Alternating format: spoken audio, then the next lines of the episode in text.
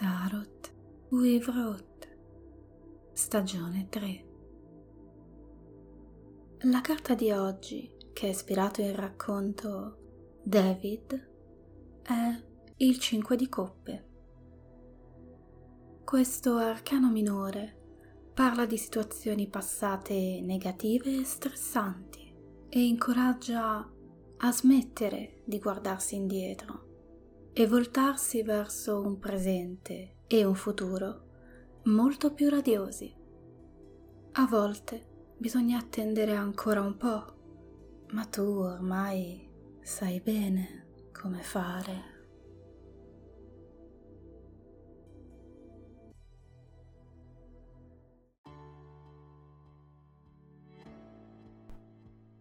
Tarot We Wrote, stagione 3. David, un racconto di Ran. David aspettava. Era un po' che aspettava. C'erano delle occasioni in cui David aspettava per parecchio tempo. Ci era abituato, diciamo. Era un po' il suo compito, diciamo. Il problema era che stavolta non avrebbe dovuto essere così. Lui si era presentato, puntuale, in orario, alle 8 in punto spaccate proprio, come da agenda. E come spiegarti? È insolito nel suo lavoro che certi appuntamenti non vengano rispettati.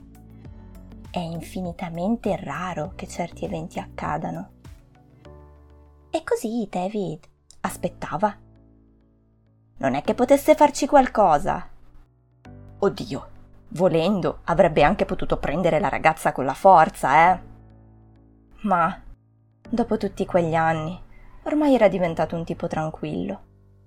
Non aveva più voglia di presentarsi davanti alle persone tutto inghingheri, altezzoso e aggressivo, e a vederlo quelle urlavano e poi piangevano e poi pregavano. Cioè, anche no. Così, ormai da secoli, coltivava la virtù della pazienza e, se mai casi rari come quello si presentavano, lui si metteva lì, comodo, a una distanza di sicurezza, braccia conserte, falce stretta nell'incavo del gomito ossuto e aspettava. Tanto, prima o poi la ragazza sarebbe morta. E per lui stare lì cinque minuti o cinque anni faceva poca differenza. E tu penserai, ma come fai a stare lì in attesa sullo scomodo sellino di una graziella ad aspettare per tutto quel tempo? Devo dire che qui hai ragione. Cioè, il sellino è alquanto scomodo. Poi conta che se le tue chiappe sono solo ossa senza la ciccia del sedere, il sellino diventa esponenzialmente più scomodo. Io te lo dico. Però sai, una cosa che mi ha aiutato tanto nei secoli scorsi a consolidare la mia innata pazienza sono stati anche lo yoga e la meditazione. Sì, all'inizio ero scettico, cioè, a cosa può servire lo yoga a uno che non ha più il corpo? La meditazione forse ancora ancora, ma anche lì. Boh.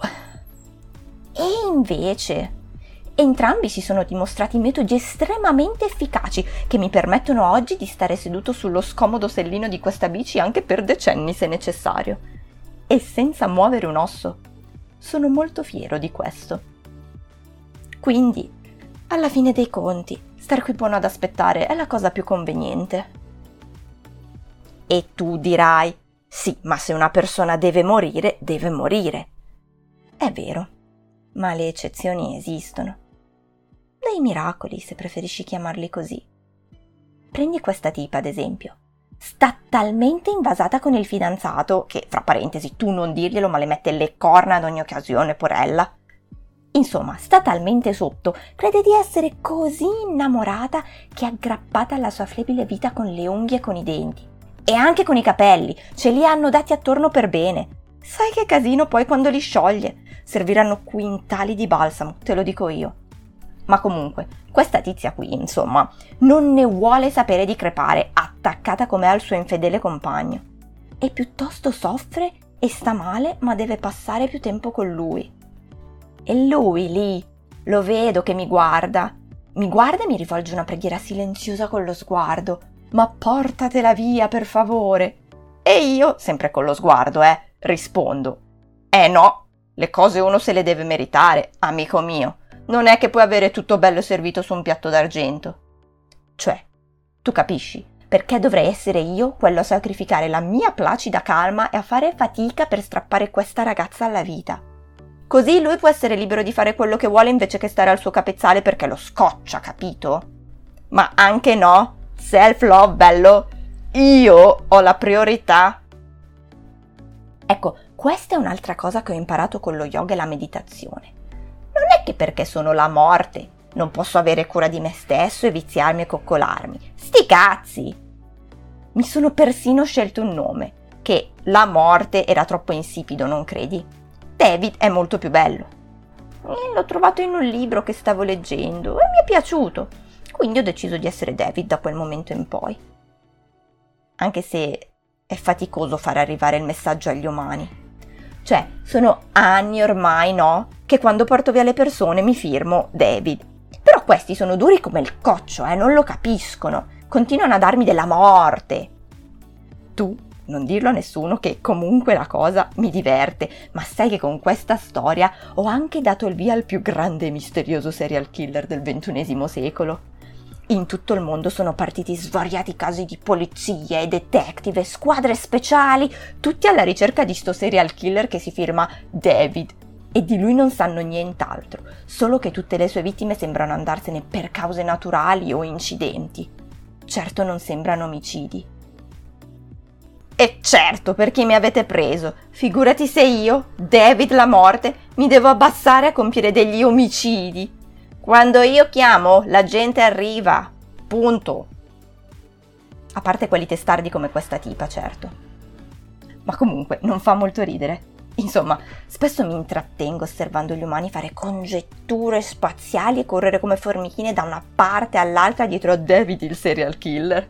Quindi, insomma, cioè, è divertente, dai. Vabbè, però. Adesso mi sono anche un po' scocciato di aspettare. Oggi lo yoga non mi viene bene e non sono davvero propenso alla meditazione. Il tipo continua a petulare e mi toglie la concentrazione. E poi mi fa rabbia che lei non voglia morire per qualcuno che in realtà non se la fila di striscio. Sai cosa faccio? La prendo con me però le mostro la verità e la addestro a diventare un fantasma rancoroso, così poi per qualche decennio avrò un nuovo intrattenimento. In fondo, le donne dal cuore spezzato sanno essere terribili vendicatrici. Già per gusto tutti i modi che questa ragazza escogiterà per vendicarsi di sto stronzo del suo fidanzato. E poi così non devo stare qui troppo ad aspettare. David scese dalla graziella le ossa enatiche doloranti e si avvicinò al letto d'ospedale sul quale giaceva la ragazza morente. E, ciocca dopo ciocca, cominciò a sciogliere tutti i nodi dei capelli che la disperazione della donna aveva legato stretti ai fili della vita. Una volta sciolti quelli, fu molto semplice portarsela via. Forza su, le disse con tono incoraggiante. Rimettiti in piedi che avremmo un sacco da fare per i prossimi 50 anni o giù di lì. Fine.